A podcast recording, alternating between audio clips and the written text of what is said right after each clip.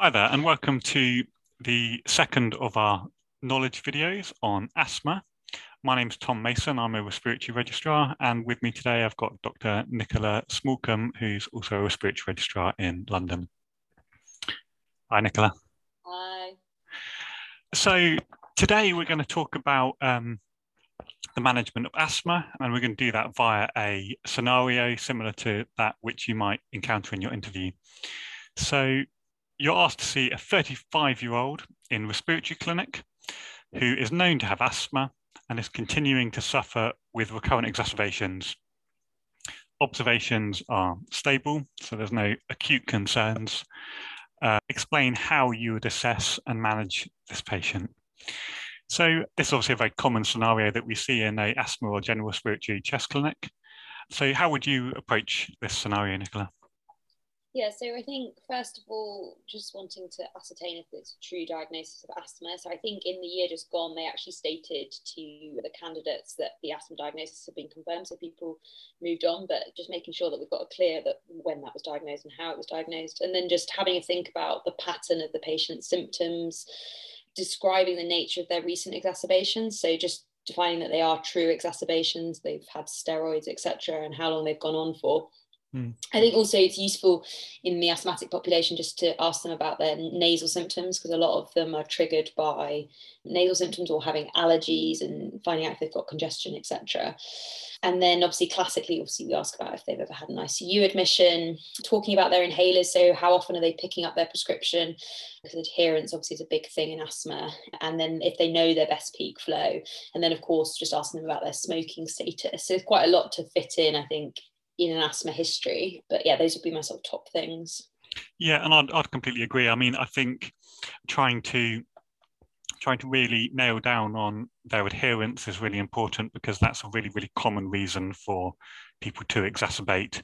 Also, as you say, any infective symptoms, because that's another big cause, and also any diurnal variation. So, classically, symptoms worse at night obviously points towards these symptoms being more driven by asthma rather than anything else. Um, and how would you how would you proceed after after taking some some history?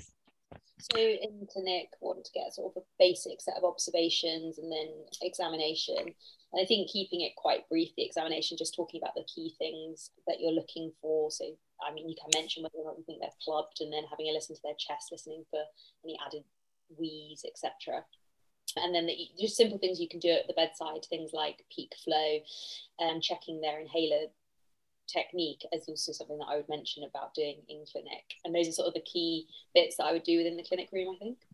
Yeah, great. So in this scenario, we find that he had a confirmed diagnosis of asthma, age 25, so 10 years ago. He's on Fostair MDI virus spacer 106 as a as a MART regimen, so maintenance and release and relief therapy. Um, and so it's really important to yeah, clarify A, what their inhaled therapy is, B, do they know how to use it properly? Are they happy with their device? And also, sort of slightly tied into this, is what is their use of salbutamol like as well?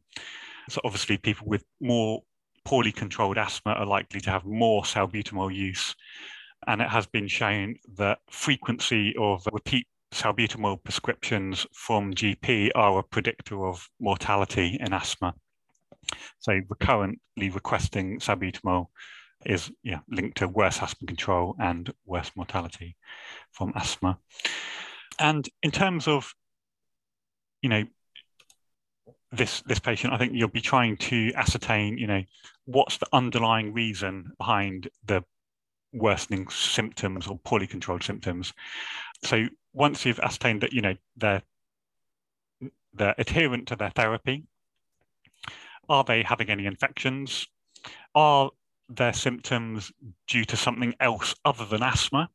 So, for example, have they developed another pathology as well, or is that asthma therapy is, is or is that asthma just inadequately controlled with the current inhaled therapy, and that can often be because you know their their degree of eosinophilic asthma inflammation just is too much for their current dose of inhaled steroids to control.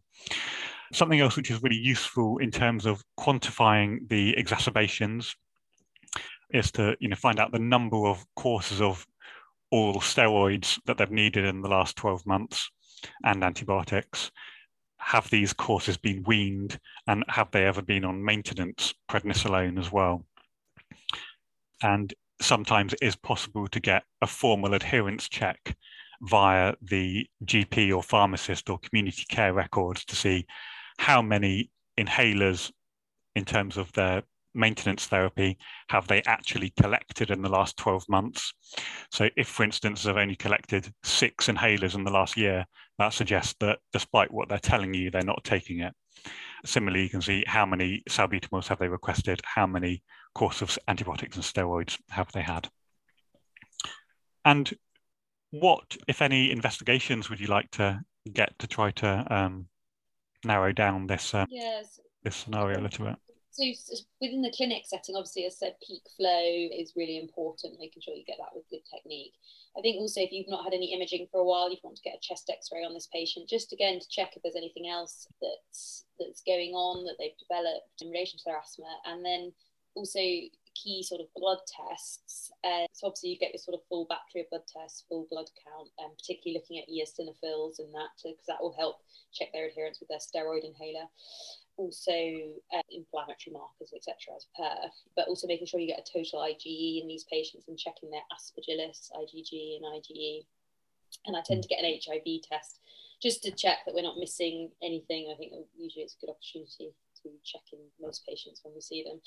And I think if if if you haven't been told that the diagnosis has been confirmed, I would always talk about, you know, spirometry with reversibility and also getting a FeNO because asthma is quite such a heterogeneous condition in some ways and there's no sort of one gold standard way to diagnose it as per the NICE guidelines and it's a clinical diagnosis but the spirometry variability obviously is very helpful but in this gentleman's case, obviously, we've been told that he's already got a confirmed diagnosis, so we wouldn't necessarily repeat it. But I think it's good to have an awareness of that. Hmm. Yeah. So I think the point about the full blood count to check the eosinophils is, is really important. If the eosinophils are high, that can suggest that you know whatever asthmatic eosinophilic type 2 inflammation just isn't being controlled with the inhaled corticosteroids, and that can be due to non adherence or just inadequate therapy. FeNO, like you said, is also very helpful. So, fraction of exhaled nitric oxide is another marker of eosinophilic airway inflammation. It can be done in a clinic setting in, in a lot of cases now, and it's a you know 30 second test that can give you really good information about about what's going on with their airway inflammation. So definitely a useful useful factor.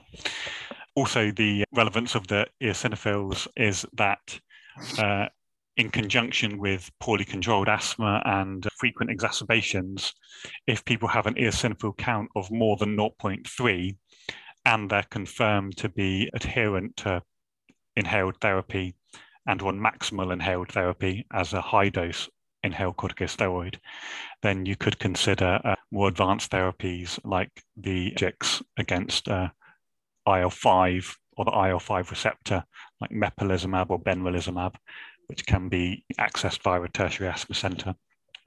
So it's good to know that there are further options available. In this case, I think we find that he hasn't really had much in the way of infectious triggers.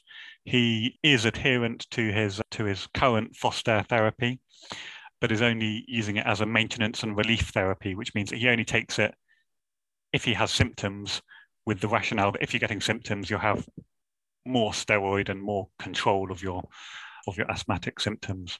So I think the first step in this case would probably be to move to a, um, a more regular regimen of two puffs in the morning and two puffs in the evening, and then if there's still inadequate control on that, then you could consider moving to a higher dose inhaled corticosteroid, so Fostair 206, mm. obviously assuming that the inhaler technique is, is optimal as well. Yeah, I think that's that's a point as well actually for the because of obviously this year they asked candidates to demonstrate inhaler technique on the interview and there's some good things online there's RightBreathe and other things that people can use for reference just to go through different inhaler techniques. It's useful just to have a rough idea. Yeah, perfect. Other things to to consider, I think, would be that um, you know, breathlessness in asthma isn't necessarily always down to airways disease. So we know that people with genuine asthma do also sometimes have a degree of a breathing pattern disorder on top of that. And that can be useful to evaluate further with the aid of specialist physiotherapists. Um, is it? I always pronounce this wrong. The Nijmegen questionnaire. Yes. Well, that's quite useful for breathing pattern disorder, just to quantify referral. And also ensuring that they're up to date with with any vaccinations. So everyone should be up to date with their COVID, flu vaccines. It's always important to check. Do you think there's anything else that you'd add to that, Nikki? No, I think the only the only other thing is just if, with the patterns, just if there's any relation to work in terms of occupational asthma, or if there's something in relation to home, i.e., they've just got a cat or something like that, and it's useful. And then also just you can always reference the psychological factors in relation to asthma, which they really start to talk about when you when you're in the like difficult asthma, severe asthma clinics. Just a reference to that is sometimes useful. Yeah, I think that's a good good point you touched on briefly there in terms of the terminology. Mm. So, term difficult asthma is you know used for the group of patients with asthma who suffer with symptoms and breathlessness, some of which may be due to asthma, but some of which may be due to either other comorbidities or breathing pattern disorder or upper airway problems. Uh, and that's slightly distinct from severe asthma, which more refers to asthma, which is genuinely hard to control from a inflammation point of view. Obviously, there's a big overlap between those two groups, and they're all managed in the same tertiary difficult severe asthma clinics. But they're two slightly different groups of patients who are sometimes managed in different ways.